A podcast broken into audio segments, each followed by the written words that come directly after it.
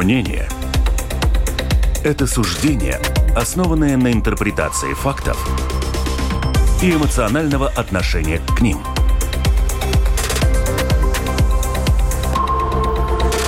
Открытый разговор с Ольгой Князевой на Латвийском радио 4. Итоги недели в открытом разговоре на Латвийском радио 4. Всех приветствую, Ольга Князева с вами. Итоги недели у нас э, в гостях два журналиста, два моих коллеги. Анита Даукште, журналист TV24, Анита Лабден. Лаб, э, лаб... Да. Добрый день. Добрый день. Артур Быков, журналист TVNET. Артур, приветствую. Артур, я вот Добрый болтали день. с ним, и оказалось, что еще и он преподаватель, преподаватель международного права, что, наверное, особенно... Международных отношений. Отношений, да, извините, отношений. И как раз у нас Артур, что я хочу сказать? У нас, конечно, будет начало это международные отношения, международные события, которых было очень много за прошедшую неделю. Обязательно мы их обсудим.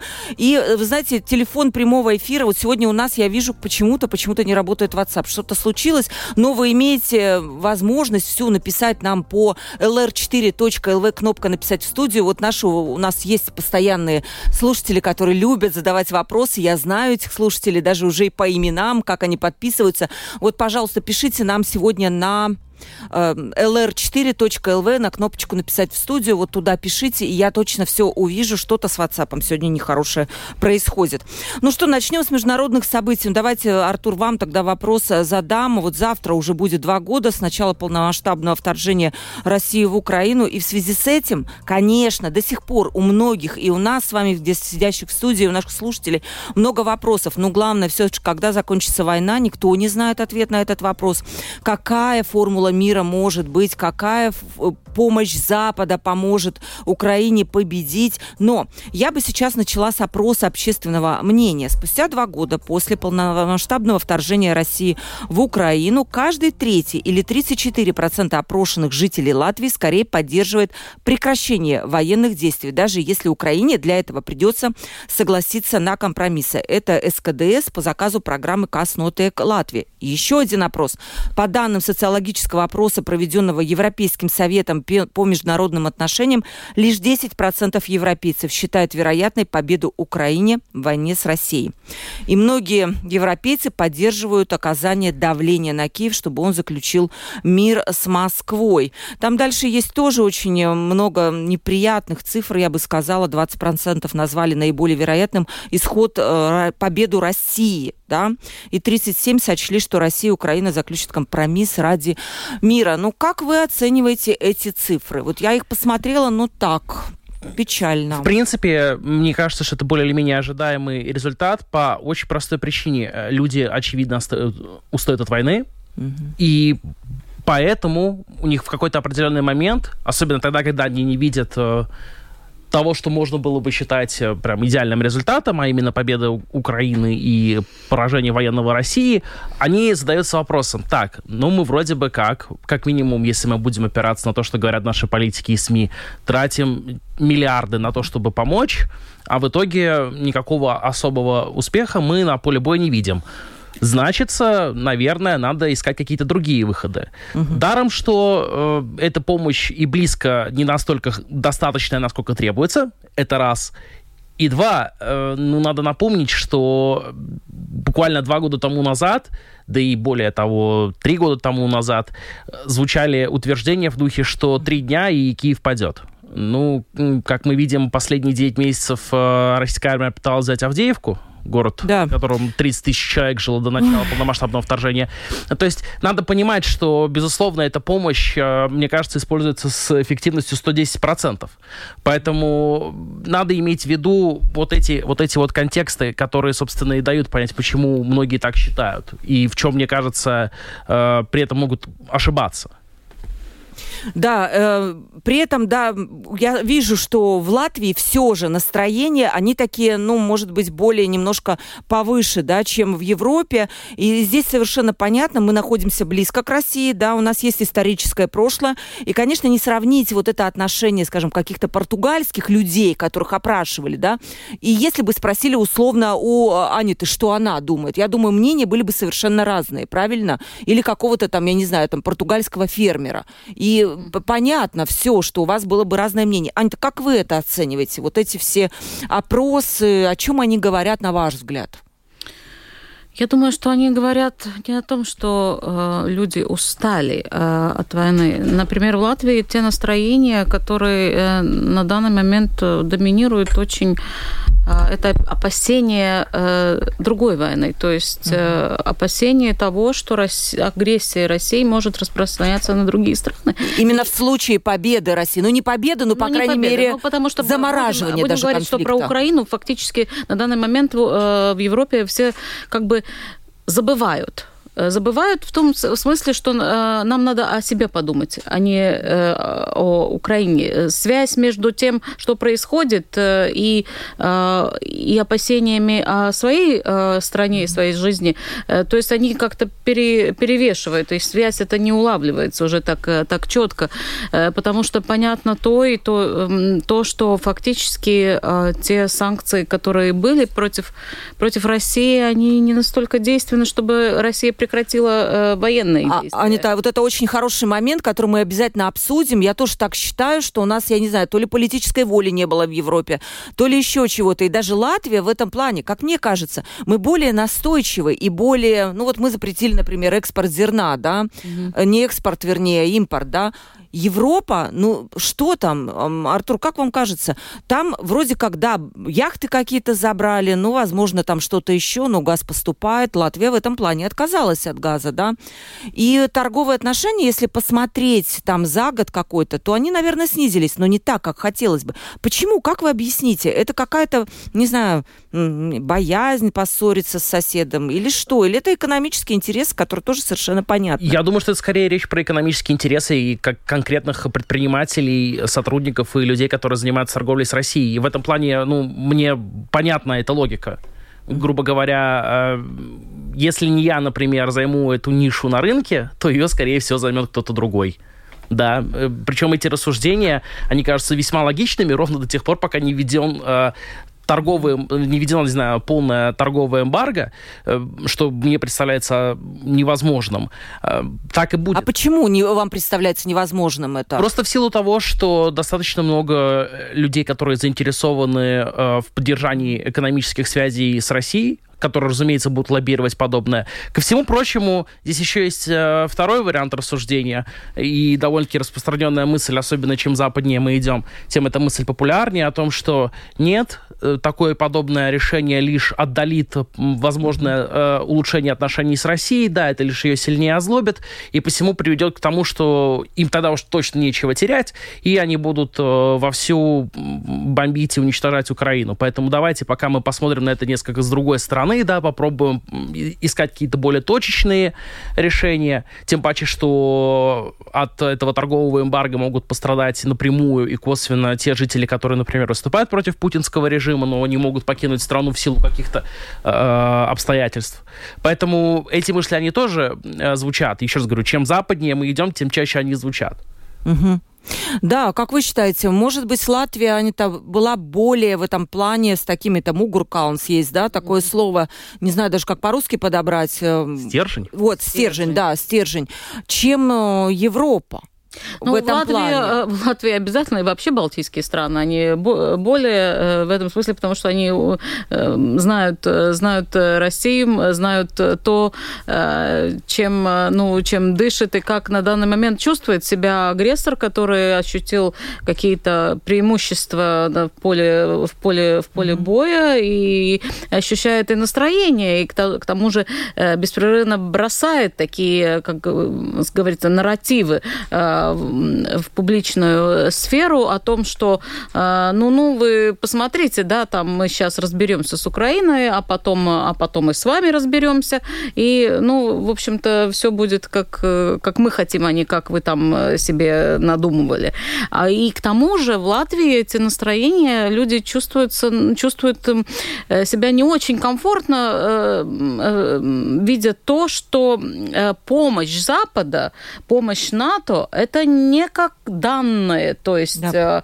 к сожалению, ну вот, например, на, на днях, по-моему, вчера, если я не ошибаюсь, Бундестаг Германии опять же проголосовал, чтобы не давать Таурус эти ракеты дальнего действия, дальнего действия Украине.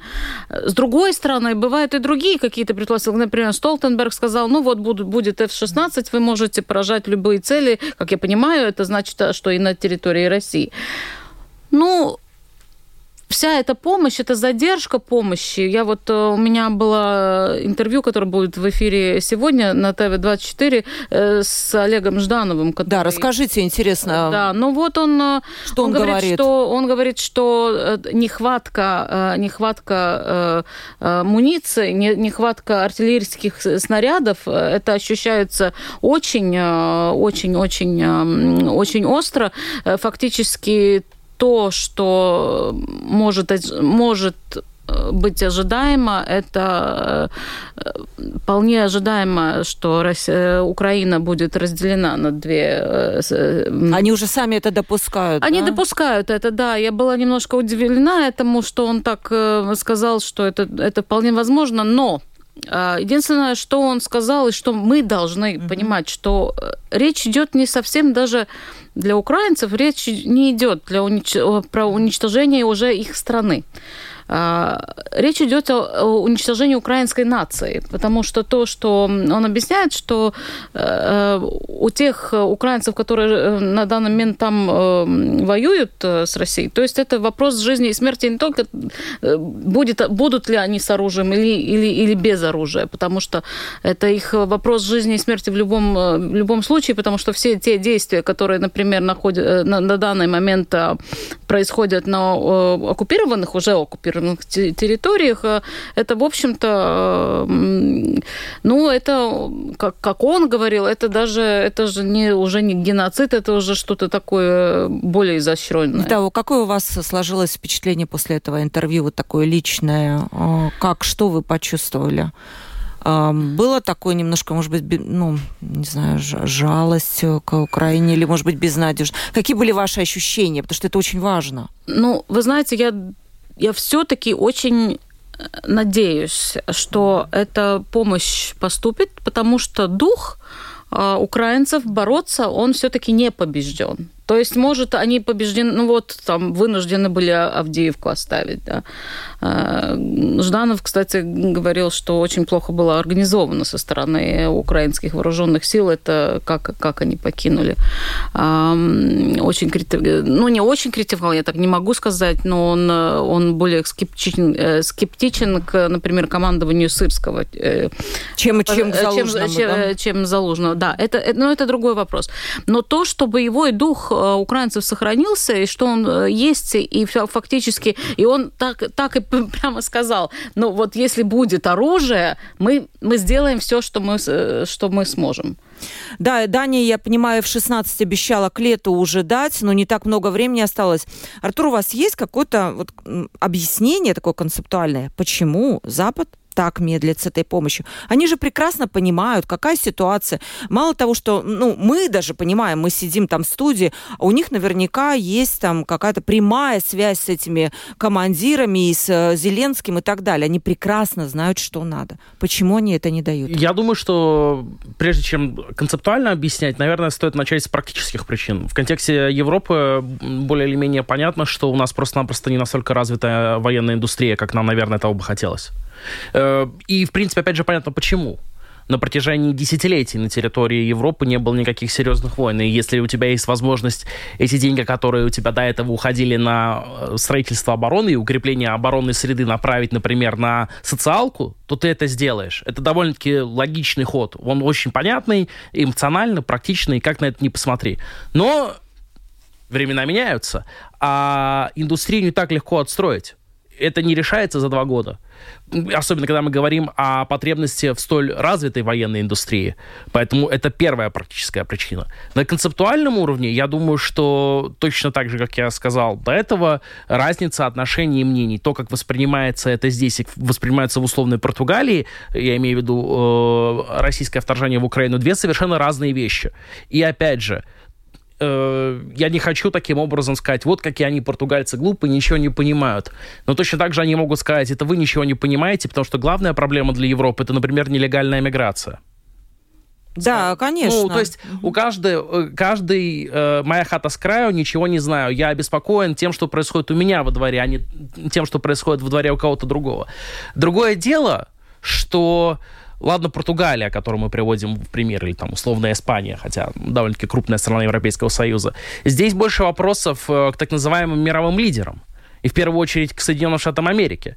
Неспособность э, Штатов э, прийти к соглашению о выделении пакета помощи Украине, ну, мне, на мой взгляд, кажется просто абсолютно недопустимым. Я э, Угу. Просто не, ну, у меня в голове не укладывается, насколько недееспособным выглядит э, команда Байдена. Я не обвиняю его лично, Э, поскольку надо понимать, что это самая что настоящая командная работа, в том числе э, демократической партии, и их неспособность, э, либо нежелание, как на это посмотреть, да, прийти к каким-то уступкам э, по отношению к республиканцам для того, чтобы наконец-таки заполучить э, эту поддержку в Конгрессе, она просто, ну, меня персонально, она меня удивляет. И удивляет в очень плохом смысле. Знаете, что меня волнует? Я вот возвращаюсь к тому самому опросу, что 10% только верят в победу Украины, 20% верят в победу России. Ну, а, это, эти данные. Сейчас ев, выборы в Европарламент, да? И политики Европы, глядя на эти данные, в общем-то, могут подстроить свои вот эти, ну, электоральные призывы, электоральные обещания под вот эти опросы, чтобы победить больше голосов. И что тогда будет с этим настроением в Европе? Либо это, я думаете, зря боюсь вот этого? Нет, я думаю, что это не зря боятся этого, потому что действительно политики э, свои э, главные, э, главные, как говорится, э, начинания всегда подчиняют том, что, э, тому, что хотят э, их избиратели. избиратели. Но, э, с другой стороны, ситуация не так уж печальна в том смысле, что если председатель, эм, президентом э, Еврокомиссии останется Урзула фон дер Лейн, которая очень конкретно поддерживает э, Украину, и она, соответственно, создаст свой, свой как говорится, ну, условный комиссариат из таких людей, которые тоже на стороне Украины, тогда я не думаю, что, что те настроения, которые будут в парламенте, что они будут настолько уже не на стороне Украины, и они настолько будут думать только о себе. Хотя эти настроения думать о себе, как я уже говорила заранее, я думаю, что они будут а, усиля, э, усиля, э, ну, усиливаться, усиливаться да. да. И, и то, что то, что на данном, э, что было сказано о экономических э, вот, решениях, это, это, конечно же, очень правильно, потому что, ну как очень правильно, это правильно объяснил а, Артур, что, что действительно происходит и какое экономическое мышление в Европе перестраивать экономику. Вот Россия перестроила свою экономику на военные рельсы, да. да. А, в Европе это, это делать, э, вы понимаете, тогда надо, должно быть такое, ну, такой мысль такая, что вот э, будем воевать, ну, как минимум, 8 лет, потому что все, эм, все эти э, вложения ну, такую экономику, они окупаться будут ну, в течение нескольких лет. То есть это не так, что вот прям вот сейчас э, мы, я там пылесосы производила, а сейчас я буду танки или там, я не знаю, э, джавелины э, делать. И значит, это мне, ну, а куда я эти джавелины дену? Мне же надо чем-нибудь, ну, стрелять. То есть так можно вообще, если перестраивать вот подобным образом экономику, то нормальную экономику так можно вообще остановить. А ну, я еще к этому, если можно, добавлю. Да, добавьте. Что, э, такое быстрое перестроение российской экономики с обычных рельс на военные возможно только потому, что в России диктатура. Чего в Европе. Да, нет. да, но, да, коллеги, да. но тут я хочу вам возразить. Мы же все вот жили, ну, по крайней мере, мы, я так вот могу вам сказать, если вы не помните, гонка вооружений и так далее, когда был Советский Союз, да, и эта гонка вооружений фактически происходит сейчас. И мне кажется, ответ Европы должен быть симметричным. Вот не думая о том, куда мы денем эти танки, если Россия производит больше оружия, мы тоже должны это ну, делать. Вы понимаете, это и есть та тоже, самая ну, гонка хорошо, вооружений. Ну хорошо, мы будем вспоминать гонку вооружений. Гонка вооружений фактически разрушила экономику Советского Союза и привела к разрушению самого э, Советского Союза. Именно это, это же гонка вооружений. Плюс ко всему прочему, когда ты, например, в условном 2016 году или в 2015, я не помню сколько, в каком году конкретно доля ВВП достигла 4% в оборонном комплексе у России, тогда как э, хорошо, если какая-нибудь кроме Соединенных Штатов Америки, хоть еще одна страна в 2015 году на свою оборону тратила э, полтора процента. Мне кажется, не было еще ни одной страны, которая тратила два, может быть, за вычетом Греции или Турции. Ну, то есть, я думаю, что да. я более или менее понятно пытаюсь донести свою мысль. Когда ты еще уже в 2015 тебе 4% от ВВП в оборонном комплексе, ну, о каком, о каком э, равнозначном старте может, о равнозначном старте гонки вооружений может идти речь? Ну, если Латвия будет, например, э, от своего ВВП 4% э, э, именно военной э, индустрии э, посвящать, тогда фактически вся другая экономика остановится. Если мы говорим о вот о выделении на бюджет, да, то 2% сейчас, по-моему, больше, да, 3 Даже будет больше. в следующем э, году. Но там же создается, Анита, еще отдельная оборона Айсарзыбас, э, ну, индустрия, да, и вполне там может быть еще какие-то пару процентов, если все это считать, так и будет. То есть они не будут просто считаться от ВВП на оборону. Они будут считаться экономической такой составляющей, но это оборонная промышленность, которая зарабатывает деньги, производит что-то. И, например, продает для нас. Ну да, но считать... Нет, ну понимаете, одно это что-то там считать э, на бумаге, да, с другой стороны, э, с другой стороны конкретно, э, если уже мы говорим в таких больших масштабах, тогда вопрос совсем другом. А сколько тут э, в Латвии имеется, эм, ну, в принципе, при полномасштабном нападении, а на сколько дней у нас вообще тут э, эм, артиллерийских снарядов, например? Ну, сколько? Кто-то тут говорил, что вообще-то на три дня. А больше нет. Ну, так, а потом НАТО подоспеет. Ну, конечно. Что-то, как это, это почему у вас такой скепсис? Нет, ну, а, ну, как подоспеет? То есть, ну, ты, ну, так, самолеты прилетят, а а там стоит уже, скажем, Патриот у нас сейчас на данный момент, э, например, э, Лидоста Рига. Там стоит уже что-то? Стоит? Нет. Нет. То есть это отдельная тема, это уже обороноспособность страны, в том числе гражданская оборона, которая разрабатывается, но за два года, к сожалению, я вот могу констатировать, что толком особенно ничего не сделано. Но у нас другие темы. Я бы очень хотела и к Латвии вернуться тоже. Я понимаю, что мы можем долго говорить. Если очень коротко, завершая тему Украины, как вам кажется, Артур, будет ли в этом году заключена какая-то формула мира, которая, я добавлю, устроила бы Украину? Точно нет, тогда сразу могу сказать. Сразу, да? Я думаю, тут очевидно. Если вот, и с, вот с этой конкретной добавкой, то 100% нет. Без этой конкретной добавки, ну, может быть, 98%, что нет.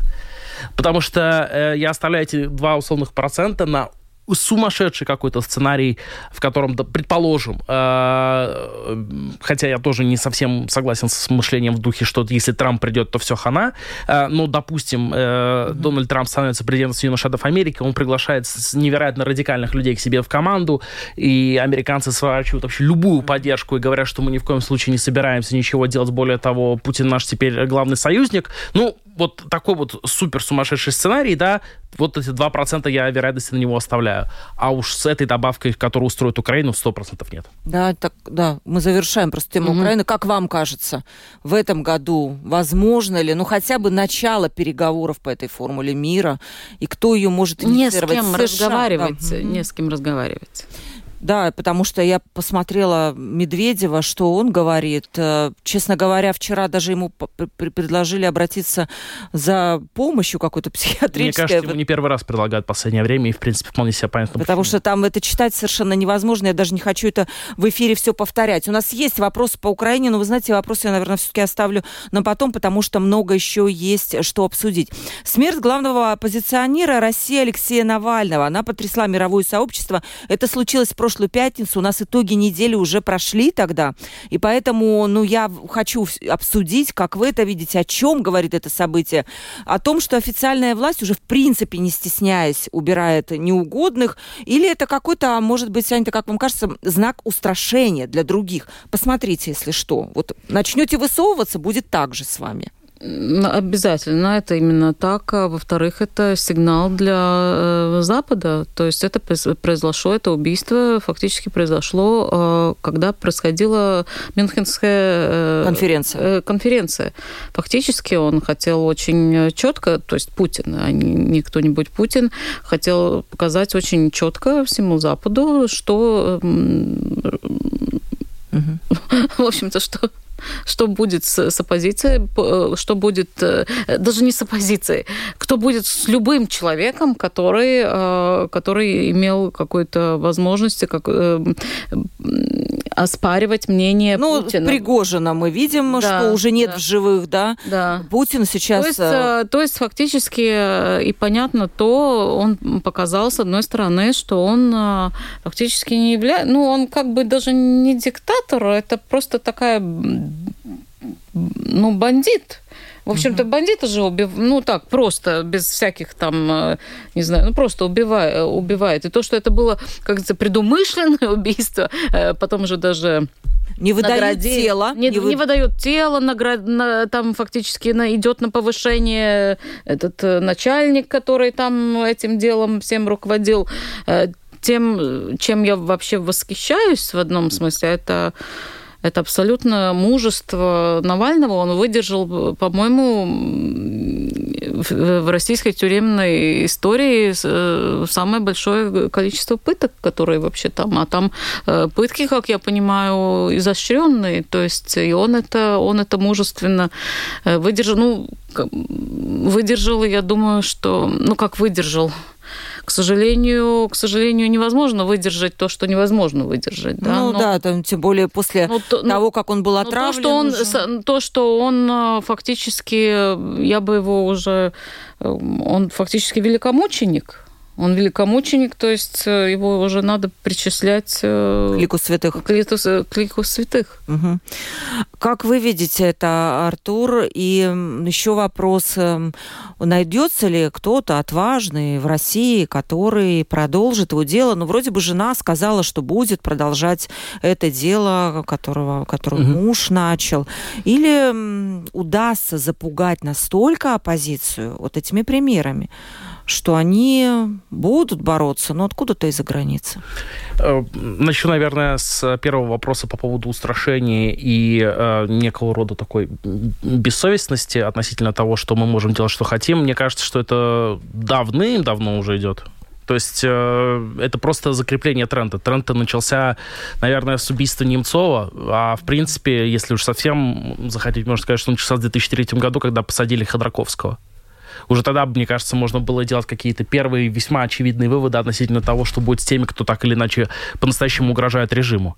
А что касается лидера оппозиции, то думаю, что им сейчас станет э, Юлия Навальная, как минимум на ближайшее, ближайшее время. Дальше будем посмотреть. Не потому, что Юлия Навальная сама по себе как э, политик выглядит плохо. Нет. Просто в силу того, что одно дело, когда ты э, являешься женой э, политика по большому счету не выступаешь с какими-то противоречивыми заявлениями или заявлениями, которыми можно так или иначе э, манипулировать, как-то по-разному трактовать. И другое дело, когда ты появляешься в публичном пространстве, ты начинаешь много говорить, выступать с какими-то идеями, пусть и продолжателем э, идей Навального, э, это тебе сразу же может прицепиться и вся его, во-первых, плохая репутация, а во-вторых, просто-напросто эти заявления начнут обсуждать. Ну, О чем стоит говорить? Э, у нас есть пример буквальный. Э, на премии «Оскар» в 23 году, когда Навальная выступала, она не упоминала э, вторжение России в Украину конкретно с призывом остановить или помочь, за что, собственно, ей много предъявляли. Я думаю, что сейчас, если, например, она это не будет упоминать, или будет упоминать это как-то недостаточно, ей за это может прилететь, или если она будет очень много выступать, предположим, там, в поддержку российских оппозиционеров, ей могут сказать, что вы слишком обеспокоены их судьбами, тогда как на самом деле нам нужно быть обеспокоенными судьбой Европы. То есть ей начнет прилетать. И это, безусловно, достаточно может быть э, тяжело вынести и правильно отреагировать на это. Поэтому я был бы не то чтобы столь оптимистичен, сколько я был бы осторожен относительно ее перспектив, не знаю, хотя бы даже в следующем году. Анита, знаете, такой вопрос вам непростой задам. Mm-hmm. Я вот пока говорила, Артур, подумала, как на все эти вещи, особенно вот смерть Навального, вот эта агрессия, которая только нарастает, относится вот в латышской среде.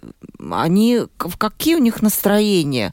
Потому что рядом вот такой агрессивный сосед, который, не стесняясь, вообще делает, что хочет как в латышской среде на это смотрят. Тут еще, кстати, я напомню, еще вопрос ядерного оружия. Ряд иностранных средств массовой информации написали о том, что Россия может отправить куда-то на орбиту там это ядерное оружие, и непонятно вообще тогда, что будет. Или для устрашения еще ударить какой-то, не знаю, чтобы... Ну, смотрят, конечно, как с, э, с опаской и презрением. Как, как еще, я не знаю, как точнее подобрать э, слова к этому. Э, конечно же, Потому что в русской среде отношения разные. Не сказать, что там у нас тут э, какая-то фан-клуб Путина. Нет. Кто-то, да, понятно, там, может быть, и поддерживает да, Россию, я понимаю, да? да но, но все-таки... Я, я думаю, среди латышского настроения э, фан-клуб Путина это только там, э, где слушают и смотрят... А такие есть, да? Конечно.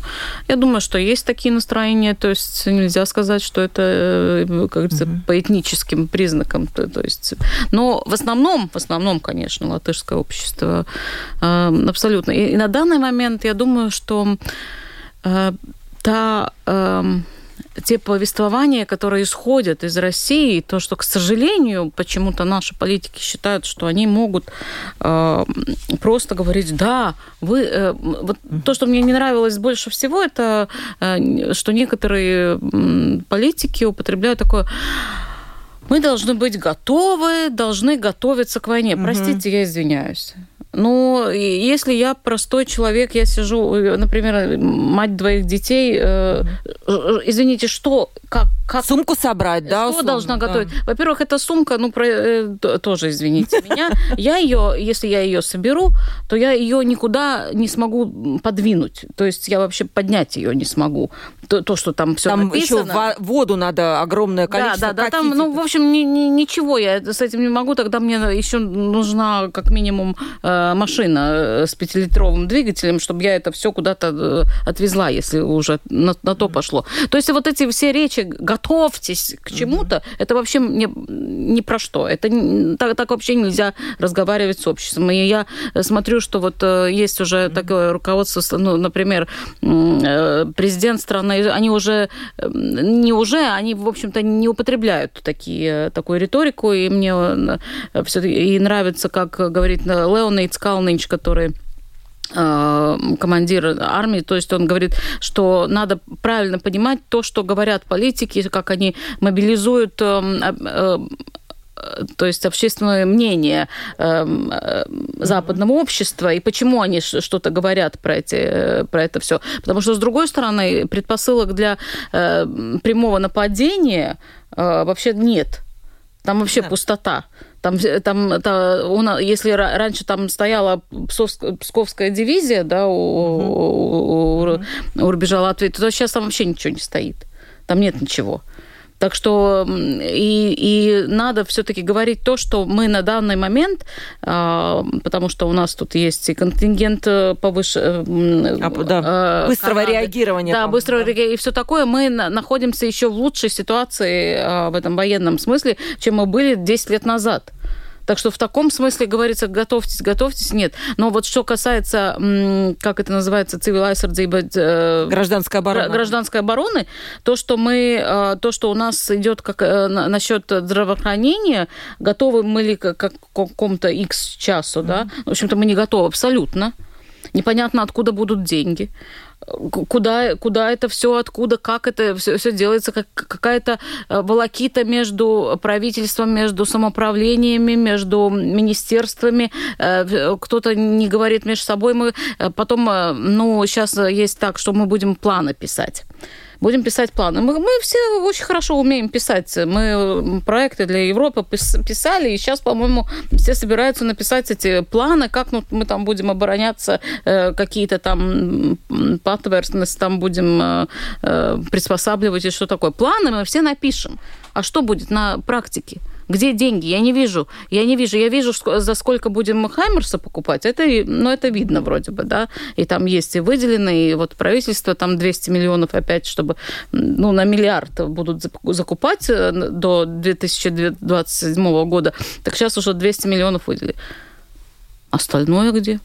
Ничего не видно. В бюджете нет таких денег. Нету, нету денег, да, в бюджете. Об этом тоже постоянно говорим. И самоуправлением вообще вменили в обязанность, что они сами должны составить свои планы гражданской обороны. Насчет, насчет этого самоуправления сказали, нет, извините, да, у нас нет этих денег, и сейчас ситуация в самоуправлениях, вы знаете, какая, да.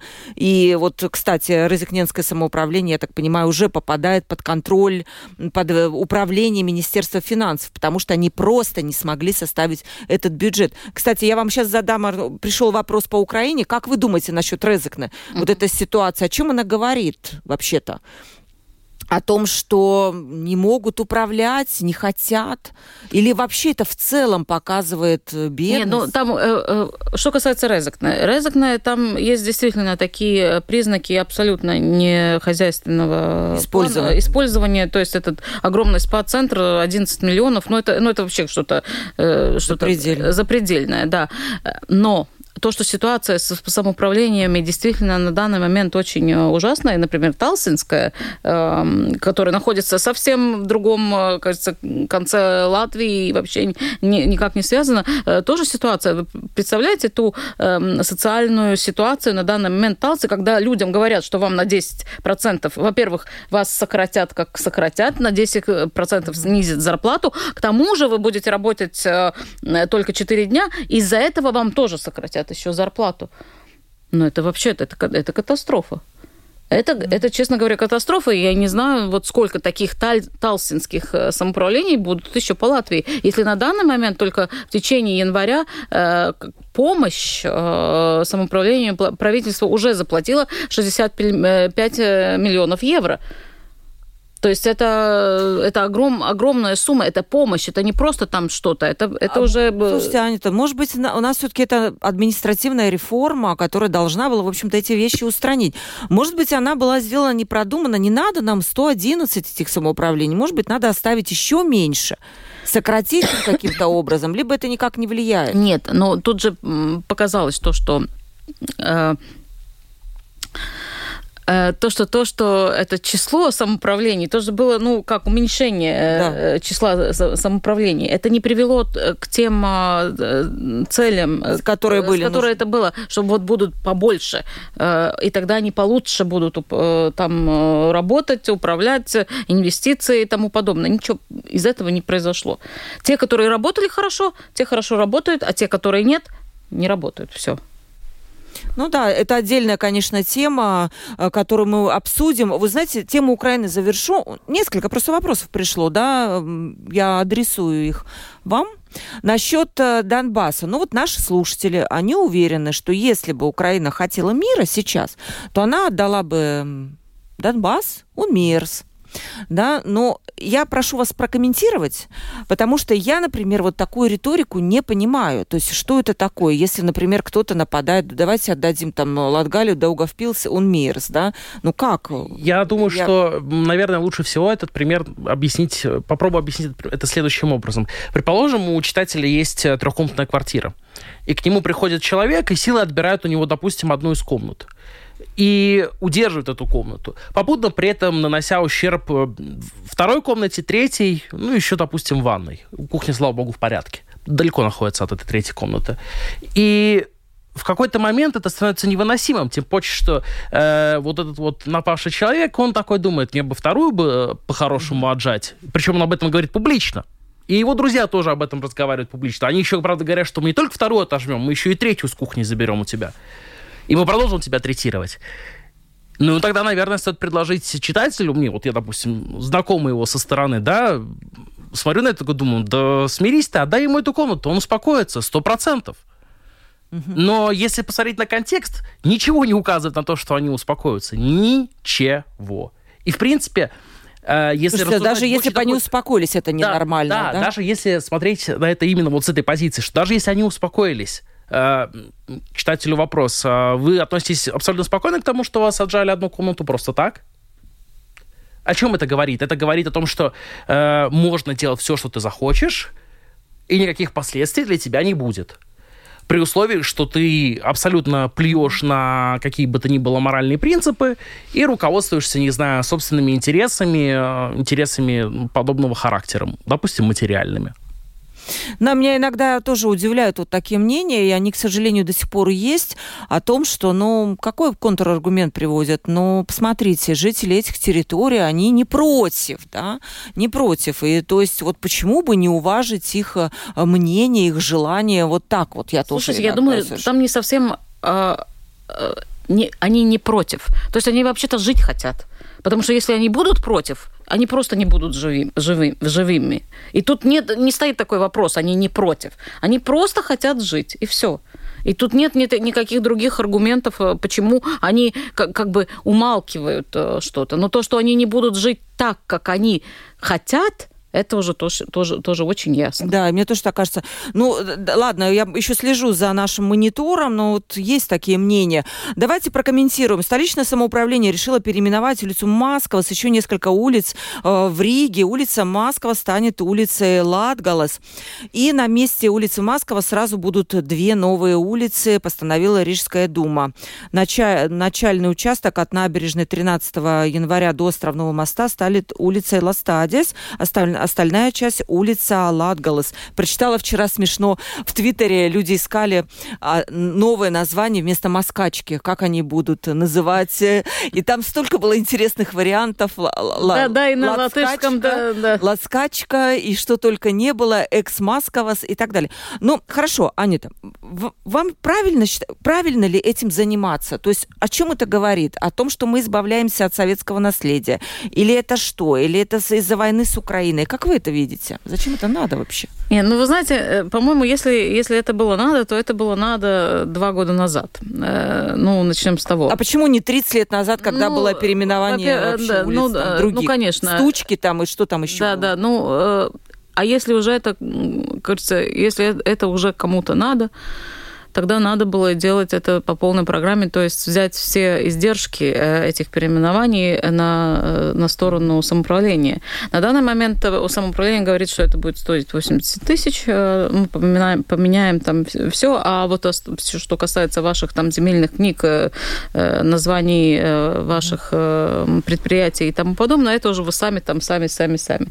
Ну, это не совсем корректно, корректно так, так поступать, и, в общем-то, я не знаю, как действительно войдут в народ эти названия этих новых улиц. В общем, двоих э, из тех э, людей, именами которым названы улицы, я действительно ну, я да, вообще не знала, впервые слышала. Э, так что это тоже довольно интересный, интересный вы, выбор. А, во-вторых, я абсолютно не согласна то, что было отнято имя Гоголя.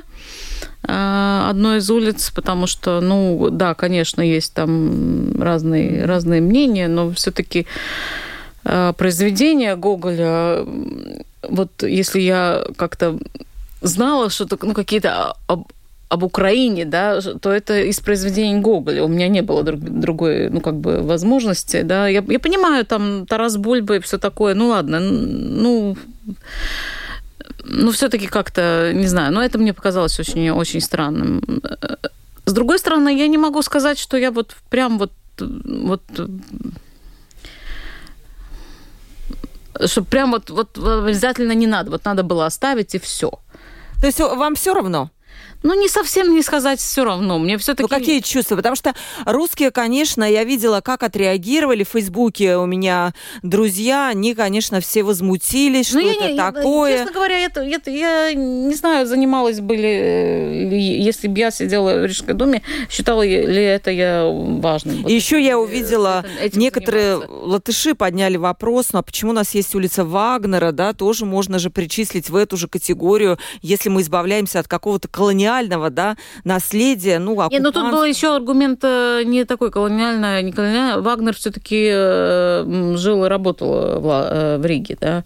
Но что про Пушкина и Лермонтова никак не скажешь. Ну, то есть и Гоголь... Но у нас есть памятник Тарасу Шевченко, который тоже, в общем-то, да. не был. Ну, да, это, Но я, понимаешь, это... я, я, то, что, то, что действительно очень важно понять, и я думаю, что это вот приближаясь к выборам в самоуправлении, опять будут mm-hmm. какие какие-то поползновения в эту сторону.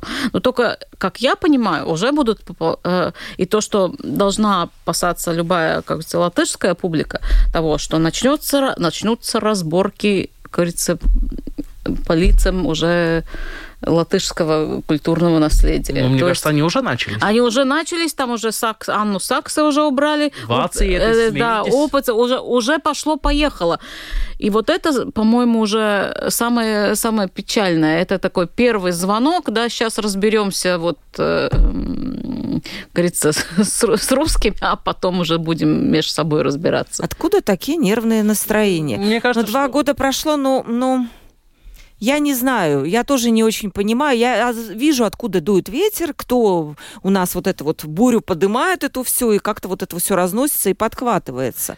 Но... Я думаю, что активных сторонников, именно вот важно подчеркнуть, активных сторонников те, э, переименования улиц действительно очень много, и во всяком случае в публичном поле. И я прекрасно понимаю, почему политики э, банально, даже не обязательно рассуждать в категории «вот они э, сидят между собой, например, в баре, да, и говорят, да нам, собственно, все равно Масковос, не Масковос, а как только они выходят на трибуну э, местной думы, они вот э, с сердцем прям защищают э, идею переименования улиц. Нет, я искренне уверен, что многие из них действительно живут в своих пузырях, внутри которых вполне себе эти рассуждения звучат изо дня в день что да, наконец-таки мы сможем это сделать, мы переименуем эту проклятую улицу Масковос на, ули... на, на любую другую.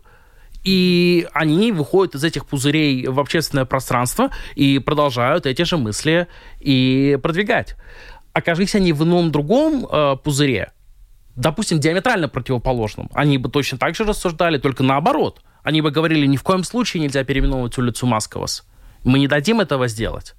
Но вот эти пузыри, как вам кажется, это нормально вообще? У нас очень это часто... естественно, мне Это кажется. нормально? То есть во всех странах есть эти Безусловно. пузыри? Ой, да? да, я бы сказал более того... У нас как-то они очень выражены. Более того скажу, если мы посмотрим на любые тенденции, и особенно на исследования, касающиеся международной политики, ну, в частности, в частности, это относится к Соединенным Штатам Америки, то уровень поляризации с годами только растет.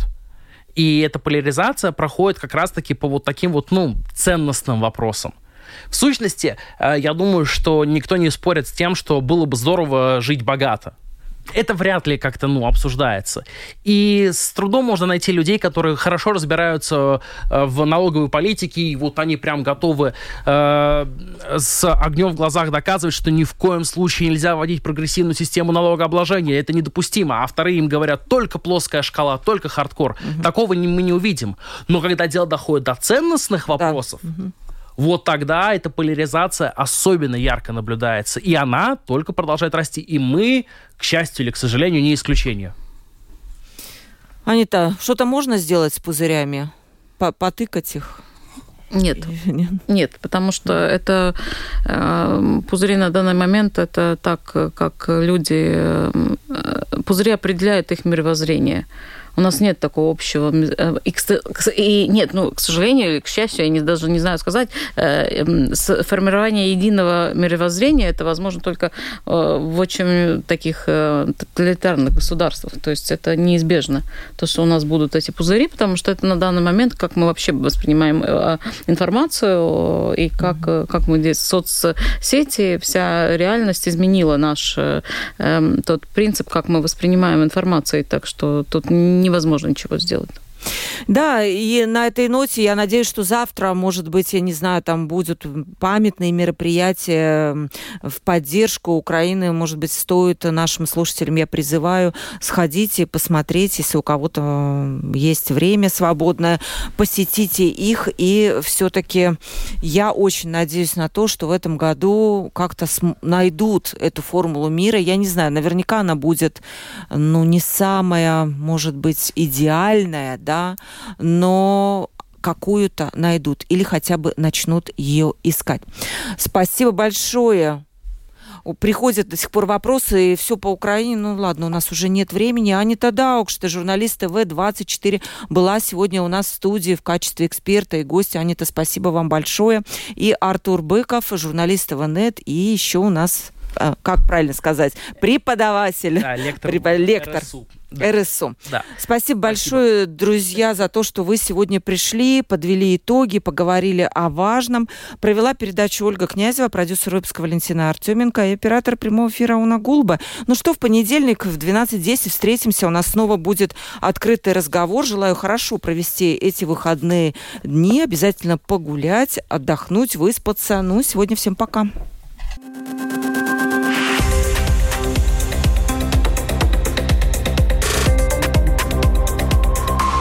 Открытый разговор. Площадка для обмена мнениями по самым важным темам с Ольгой Князевой на Латвийском радио 4.